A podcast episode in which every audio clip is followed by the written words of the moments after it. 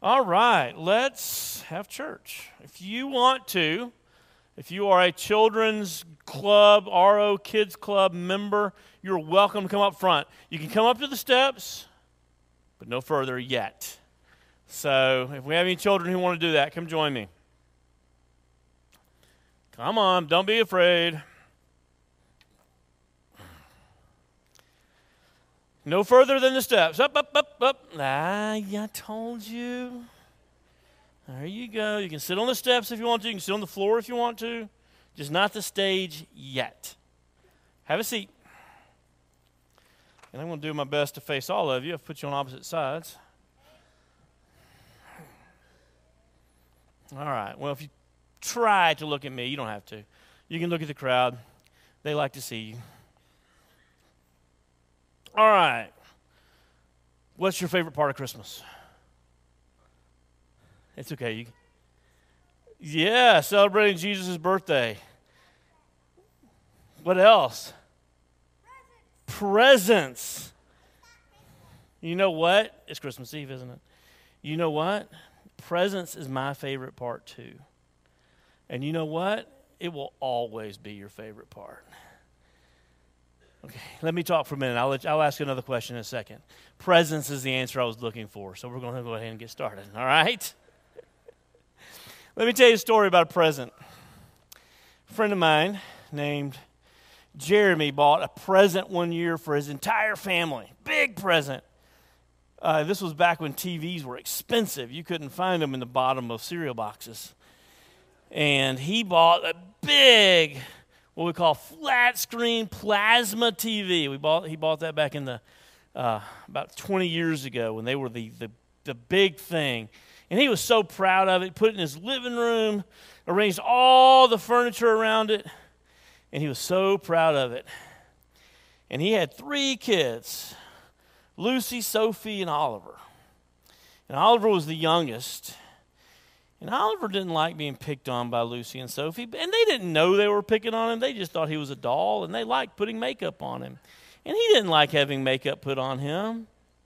And uh, one day they were putting makeup on him and playing with him, and he went and grabbed a big rock. And he started chasing his sisters around the house, and they were all screaming, Ah! Oliver, put it down, put it down. Oliver, no rocks in the house. Oliver, no throw. They all they went and stood in front of the TV because they knew he would never throw it at the TV. But they didn't understand the mind of a four year old. And Oliver hurled the rock as hard as he could right at his sisters. But you know what? He had terrible aim and he missed his sisters. And it went straight back into the television. And because it was a plasma TV, it all just kind of bled out. And all the girls who'd been screaming, ah, Oliver, Oliver, they got so quiet. And Lucy said, Ooh, Oliver, you're going to get it when dad gets home. And Oliver took off to the bedroom. And he got on his bed and he started crying. He, was so, he knew he was in big trouble. And the sun started going down, and he heard his dad pull into the driveway out front. And he heard his dad come in the front door or the back door or whatever door dads come in. And you know what Oliver did? He ran to his dad and he jumped up in his arms and he was crying on his shoulder. And his dad said, Why are you crying? And he said, Come, I'll show you. And he walked into the living room and Oliver pointed to the television that he had broken.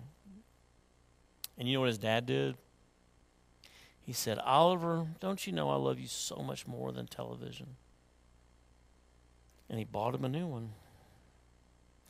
And that's kind of crazy, isn't it? Was it dad's job to buy a new TV? Now, who should have bought it? Oliver should have bought it. He broke it, right? Why didn't Oliver buy it? Because he doesn't have any money.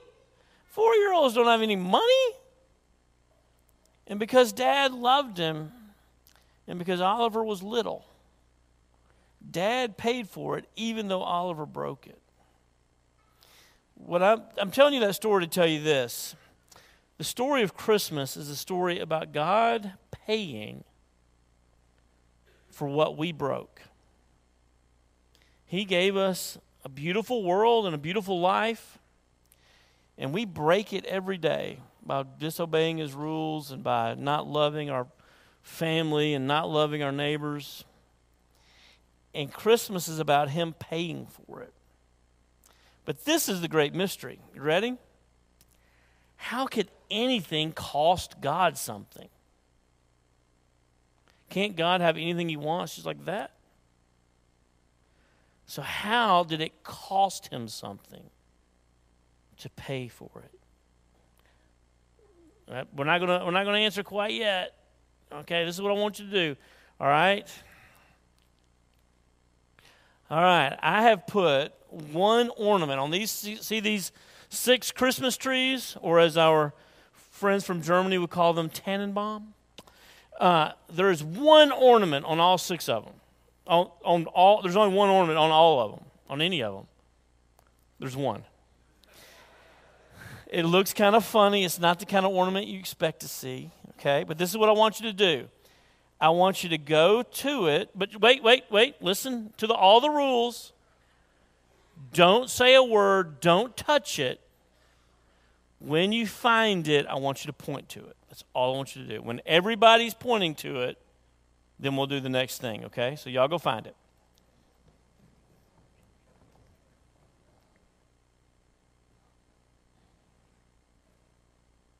Shh, no talking.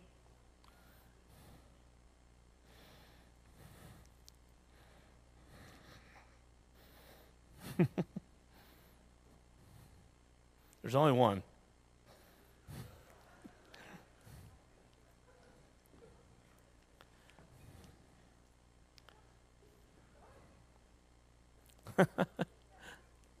There's only one, I promise. I promise. what did you find? There's not supposed to be one over here. No, that's not it. There's no there's lights on all of them. It's over there, trust me. you need to trust your preacher. It's over there. okay. All right, we all found it, sort of. You can't even see it? All right, well, bring it. Uh, who is the last one to find it? They're all last. Go over there and pick it up and bring it to me. Everybody else, go sit down. He'll, you'll find it. Here you go. All right, thank you. Everybody come back and sit down on your steps where you were. Isn't that an ugly Christmas ornament? Big rusty nail, isn't that yucky? Yeah, it is ugly, isn't it? My family's been, ha- been hanging this Christmas ornament on our Christmas tree for the last 20 years. We put this on our Christmas tree every year. Why do you think we hang a big nail on our tree? Oh, oh, why? You've been dying to answer our questions. Because Jesus was born so that he'd be nailed to the cross. That's right. The only thing that could possibly cost Jesus something only thing that could possibly cost God something is himself. And he gave himself. That's the re- this is the reason why he was born. So that he could pay the price for our sins, so that he could be with us forever and ever. He didn't want anything to be between us.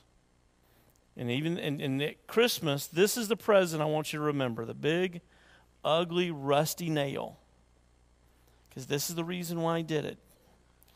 Do you know who named Jesus? Who? No.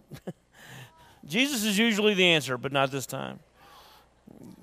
That's right. The angel Gabriel told Joseph, You're going to name him Jesus because he'll save his people from their sins, and this is how he's going to do it. Okay? I think I've talked long enough. What do y'all think? Yeah. All right. Well, let's pray then.